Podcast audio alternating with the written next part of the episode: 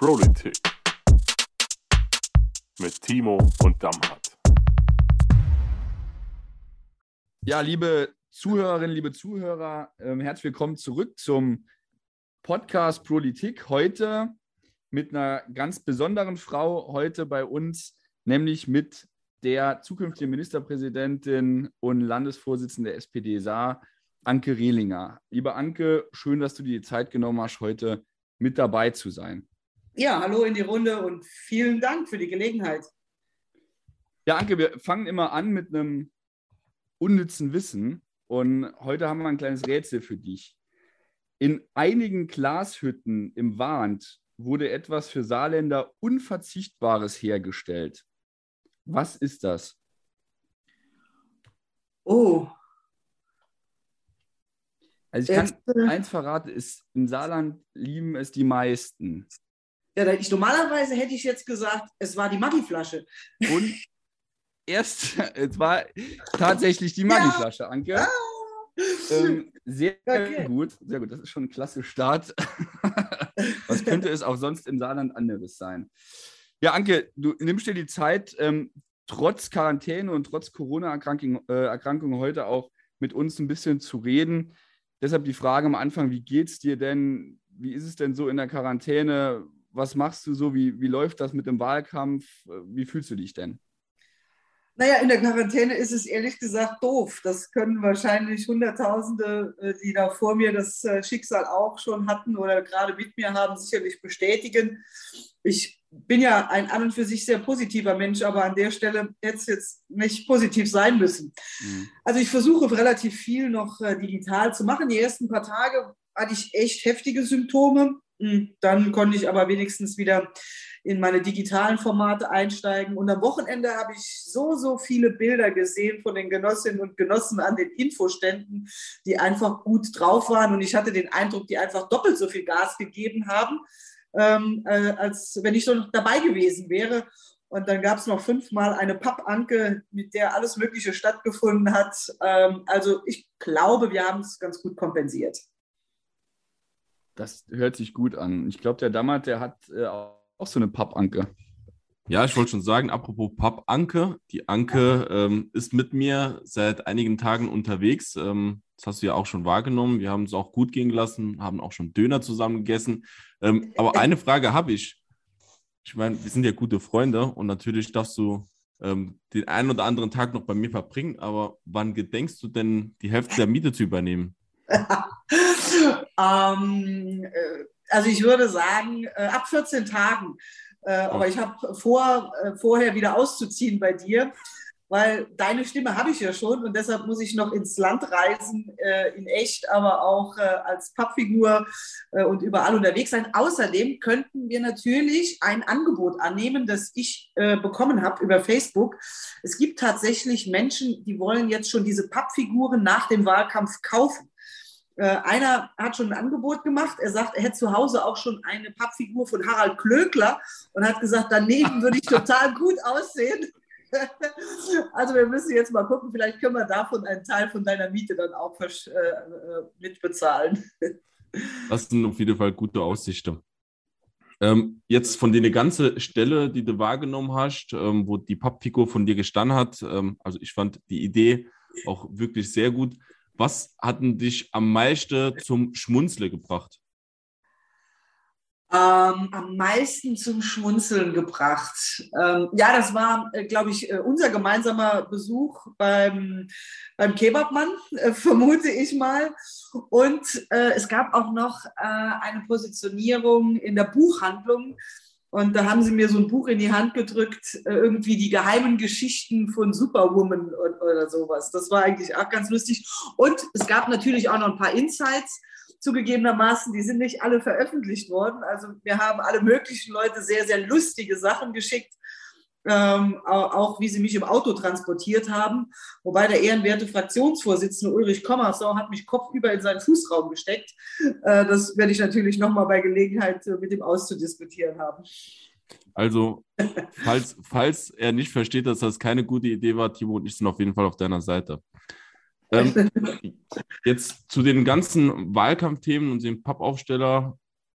Ähm, gab es auch äh, jetzt in den letzten Tagen viele inhaltliche Auseinandersetzungen und auch das ein oder andere, wo man wirklich, also ich sage es mal ganz offen, sich als Saarländer gewissermaßen schämen musste. Ne? Also ich spreche jetzt das Video an, das ähm, der noch Ministerpräsident gedreht hat, ähm, in einem Format, die zumindest für mich, für einen Ministerpräsident unwürdig ist. Und es geht rund um das Thema Spritpreise. So, die sind aktuell am Steigen, ähm, sind sehr hoch. Wie ist denn deine Positionierung dazu? Wie siehst du denn die Thematik? Die hohen äh, Sprit- oder vielmehr die hohen Energiepreise im Moment insgesamt ähm, sind natürlich ein großes Problem für viele Leute an der Tankstelle, für diejenigen, die Heizöl zum Beispiel äh, auch ähm, für sich zu Hause äh, jetzt gerade bestellen und bezahlen müssen. Genauso aber im Übrigen auch für, für die Wirtschaft, für Industrie und Gewerbe. Da geht ja überhaupt äh, kein Weg dran vorbei. Und natürlich kommt das alles auch bei mir an.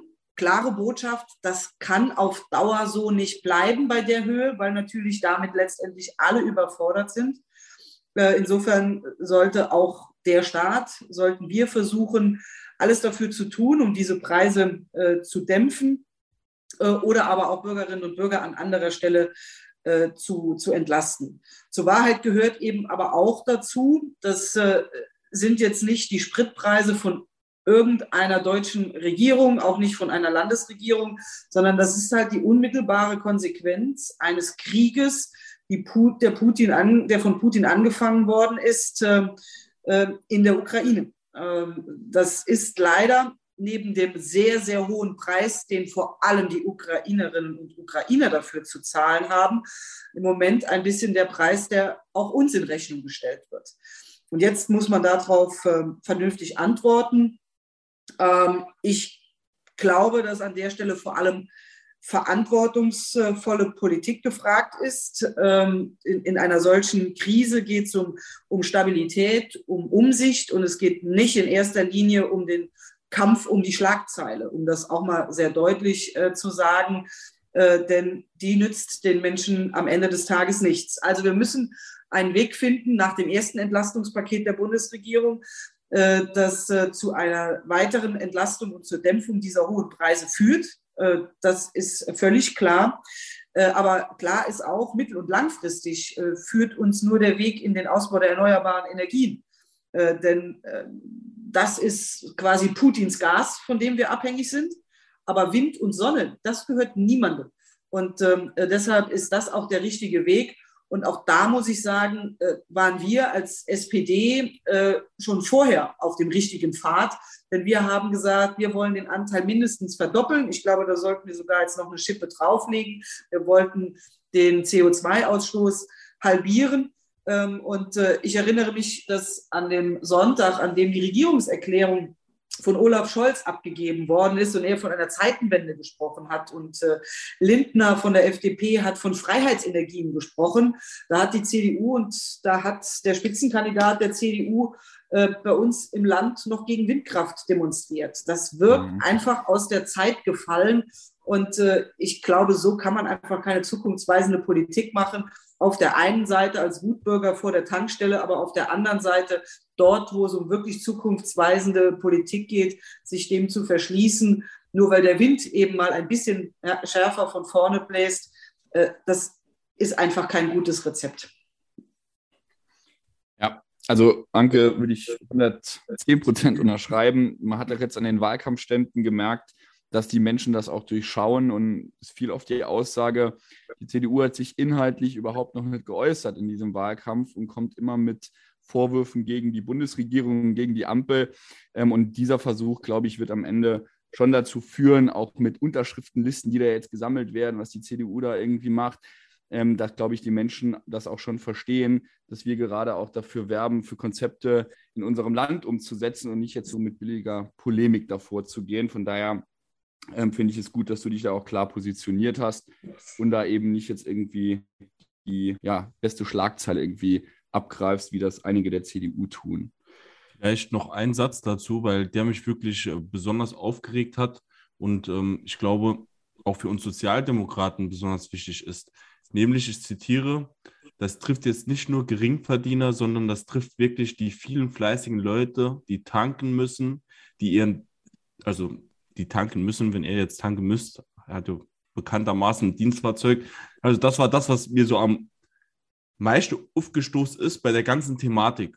So, mir als diejenige, die sich verstehen als Arbeitnehmerpartei, als die, die für diejenigen da sind, die täglich ihr Bestes geben, die wissen, dass nur weil jemand ein geringes Einkommen ist, er trotzdem fleißig ist.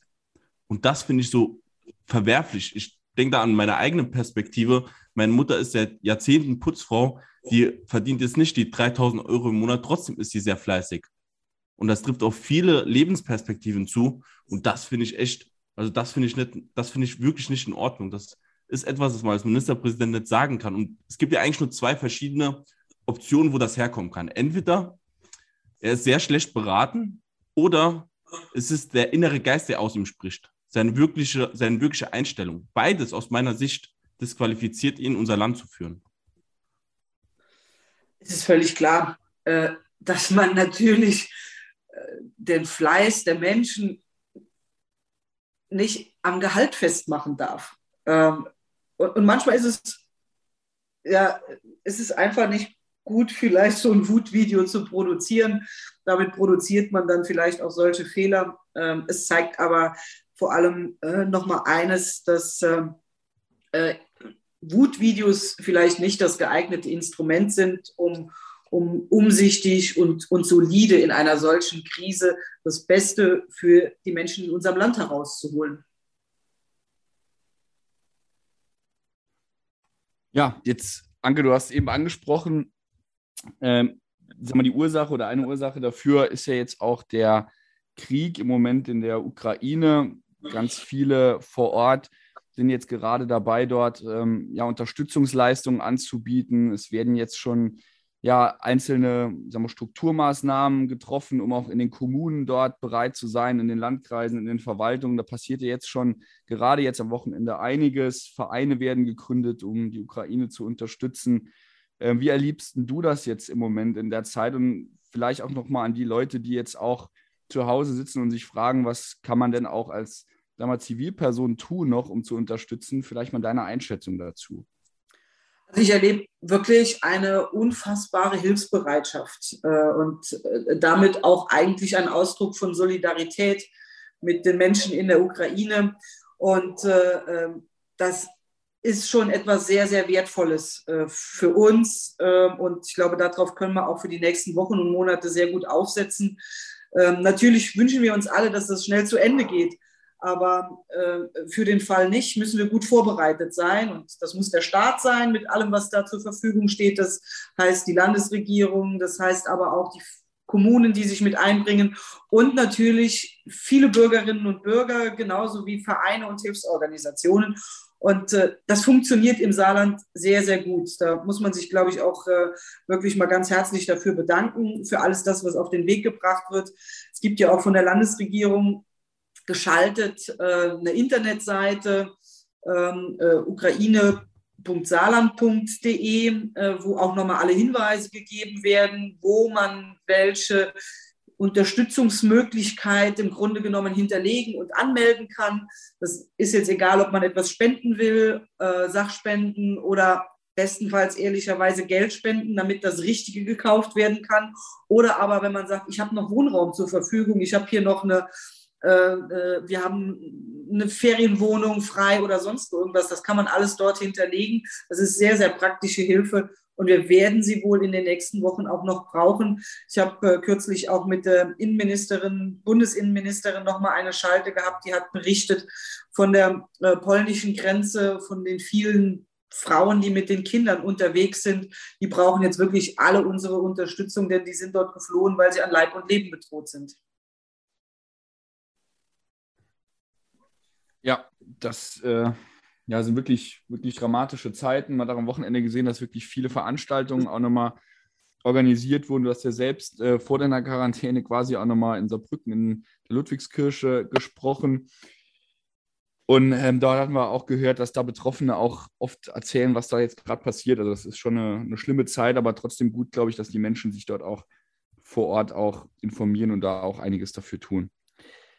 Ja, und vielleicht mal noch mal etwas Positives. Wie geht es dir denn allgemein im Wahlkampf? Wie findest du, läuft das im Moment, ähm, seitdem wir jetzt in den letzten Wochen, Monaten da unterwegs sind auf der Straße mit vielen Genossinnen und Genossen? Wie ist denn so deine Einschätzung, was die Stimmung angeht und wie die Genossinnen und Genossen da unterwegs sind? Ja, es ist nicht ganz einfach in diesen Zeiten Wahlkampf zu machen. Ich glaube, das gehört schon zur Wahrheit äh, mit dazu. Und äh, als wir uns überlegt haben, so welche Rahmenbedingungen haben wir für den Wahlkampf, haben wir natürlich einen Krieg in Europa ganz sicher nicht äh, als eine der Rahmenbedingungen vorhersehen können und wollen. Ähm, dass wir äh, Corona als eine Rahmenbedingung haben, war irgendwie klar. Das schränkt uns ein bisschen ein, aber ich glaube, da haben wir mittlerweile ganz gute Formate gefunden. Und natürlich stellt sich ähm, die Frage, wie macht man Wahlkampf in Zeiten, in denen eigentlich Krieg ist? Äh, und ähm, wir haben uns da, glaube ich, sehr ernsthaft mit der Frage auseinandergesetzt und sind am Ende zu dem Ergebnis gekommen, dass der Wert der Demokratie ein extrem hoher ist. Das sehen wir gerade noch mal in diesen Tagen, wenn man nämlich erlebt, äh, wie es ist, wenn Staaten und äh, Regierungschefs sich weniger ans demokratische Geflogenheiten auch halten. Und zur Demokratie gehört eben auch mit dazu, dass man die Kandidatinnen und Kandidaten präsentiert, die für eine Wahl anstehen, dass man seine Ideen und Konzepte präsentiert, die dort zur Abstimmung gestellt werden und dass man gerade in bewegten Zeiten auch für Bürgerinnen und Bürger als Ansprechpartner zur Verfügung steht. Also mit anderen Worten, äh, wir sind äh, miteinander auch zu dem Ergebnis gekommen, jetzt zu sagen, wir gehen gerade jetzt nicht raus, wäre, glaube ich, das Falsche gewesen. Und deshalb sind wir unterwegs und sind wir draußen und ähm, und natürlich sind wir betroffen über das, was in der Ukraine passiert, aber auf der anderen Seite muss man auch sagen, es gibt eine ganze Reihe von Problemen, die trotzdem ja auch da sind und für die wir ja auch sagen müssen, was unsere Vorstellungen sind, wie man es gut lösen kann für dieses Land.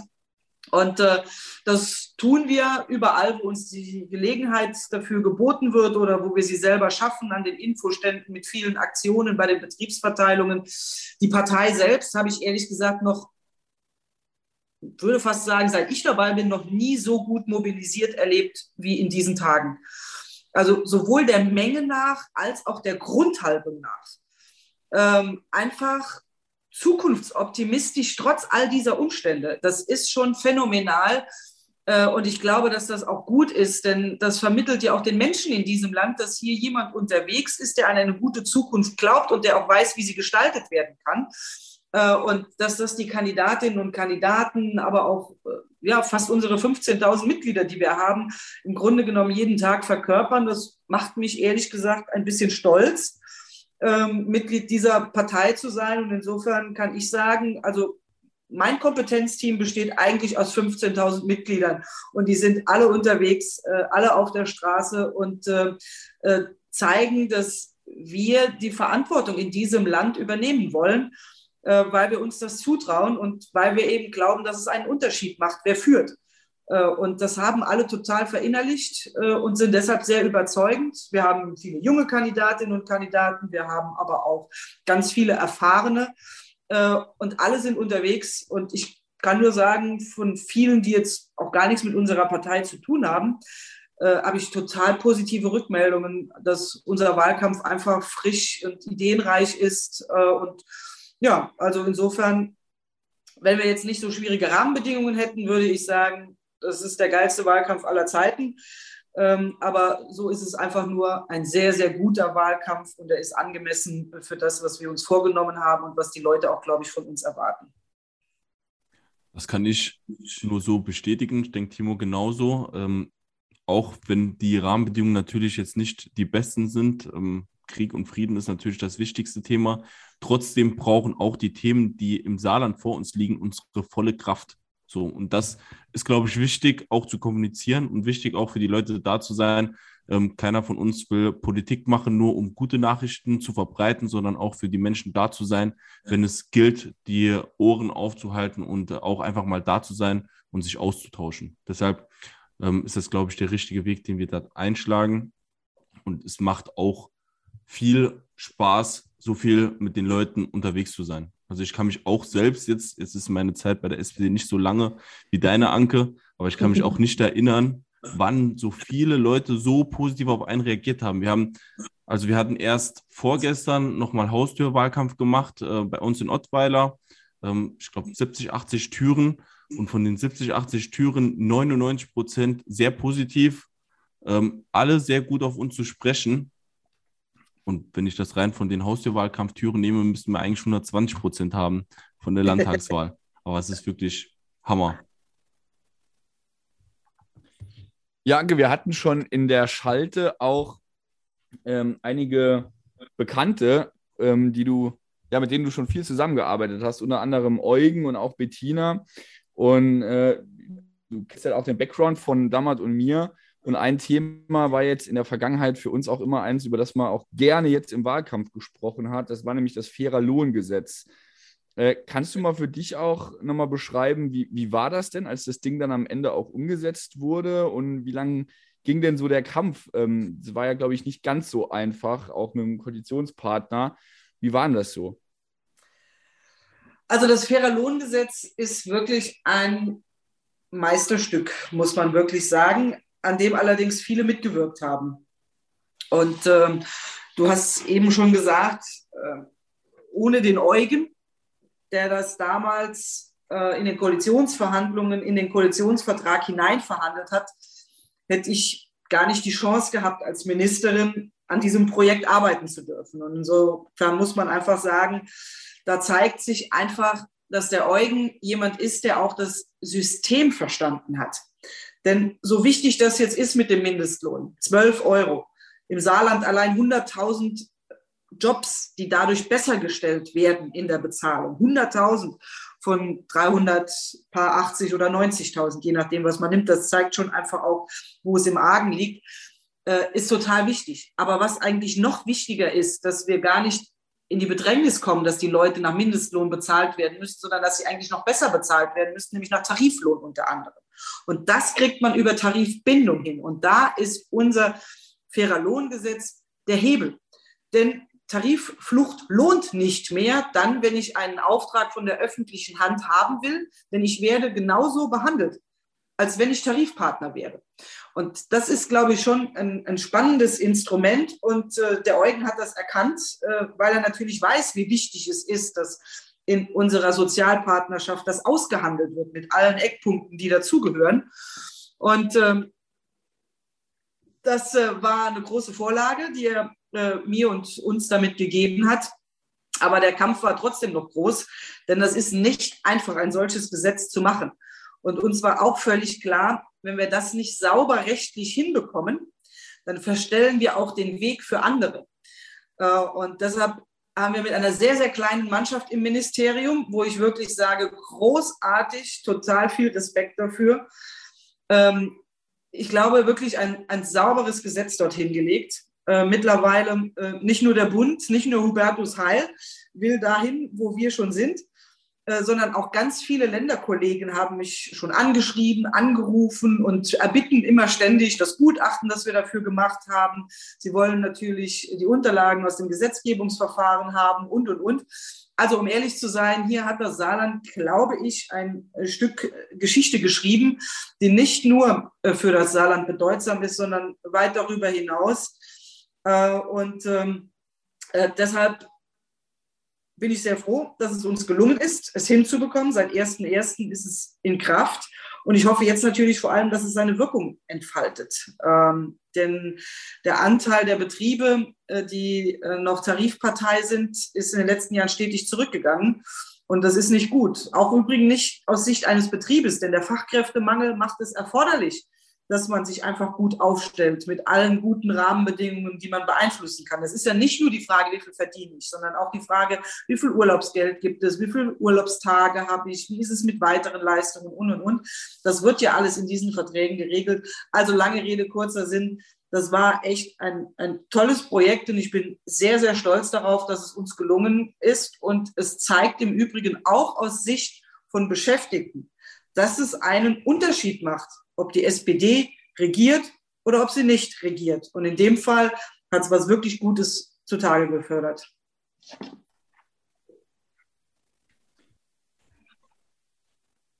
Also ich denke, da kann man sehr stolz drauf sein, ähm, als Vorreiter in äh, dem kleinsten Flächenland für Berlin zu sein. Das spricht für die Qualität, die du und dein Team um dich herum im Wirtschaftsministerium da, also die PS, die ihr da auf die Straße bekommen habt. Ähm, und dass Arbeitsplätze das wichtigste Thema im Saarland sind, ist, glaube ich, unumstritten. Deshalb brauchen wir dich ja auch so dringend als Ministerpräsidenten. Zu der werden wir dich dann äh, nach dem März im Landtag wählen. Wie wird denn das Jahr nach der Landtagswahl, wenn du Ministerpräsidenten wirst, sein? Also wenn wir jetzt in die Zukunft schauen und ein Jahr ist vergangen, was, was sind denn da so die Highlights? Was erwartet uns da? Naja, erst müssen wir noch die Bürgerinnen und Bürger wählen lassen. Das ist, glaube ich, schon sehr wichtig und ich äh, glaube auch, dass man das wirklich mit Demut betrachten muss, bei, bei aller Vorfreude äh, und aller Ungeduld, die ich euch sicherlich zugestehe. Ähm, ich sage schon, dass das äh, auch, auch mein Respekt vor den Bürgerinnen und Bürgern ist, das natürlich erstmal abwarten zu wollen. Gleichwohl haben wir ja durchaus ja Anlass, motiviert in diese Wahl hineinzugehen und durchaus auch optimistisch reinzugehen. Und ähm, äh, du hast völlig recht, diese Wahl entscheidet sich an der Frage, wem trauen die Saarländerinnen und Saarländer zu, dass er Arbeitsplätze erhält und neue schafft. Und äh, an der Stelle hat sich auch in der Vergangenheit gezeigt, es macht einen Unterschied, wer führt. Und deshalb werde ich als Ministerpräsidentin dieses Landes, wenn die Wählerinnen und Wählerinnen das so möchten, ähm, als allererstes Arbeitsplätze auch zur Chefinnensache erklären in der Staatskanzlei und äh, dort auch eine koordinierende Stelle einrichten, um den Strukturwandel, in dem wir uns ja mittendrin befinden, also nicht nur, wir stehen nicht nur davor, sondern wir befinden uns mittendrin innerhalb der Landesregierung, aber auch mit allen Partnern außerhalb der Landesregierung zu koordinieren. Ich habe das als Wirtschaftsministerin ein Stück weit schon angefangen mit der Strukturwandelinitiative. Aber es ist nun mal, wie es ist. Als Wirtschaftsministerin kann man vieles machen, aber als Ministerpräsidentin kann man noch mehr machen. Und dieses Mehr, das möchte ich machen und daraus will ich wirklich eine gute Zukunft für dieses Land machen. Das Auto der Zukunft, es soll hier gebaut werden der äh, grüne Stahl, den alle fordern, den werden wir hier wettbewerbsfähig äh, auch produzieren. Wir werden noch viele andere Industrien äh, auch hochbekommen. Wasserstoff wird ein Thema sein, Kreislaufwirtschaft wird ein Thema sein, genauso aber auch Pflege, Handel, Handwerk. All diese Bereiche werden ihren Beitrag, genauso wie Tourismus, Kreativwirtschaft, Start-ups, werden ihren Beitrag leisten können dafür, dass wir viele Arbeitsplätze erhalten und aber auch ganz viele neue entstehen lassen können.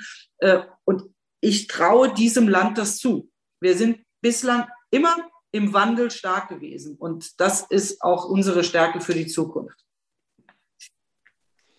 Ja, liebe Anke, ein perfektes Schlusswort.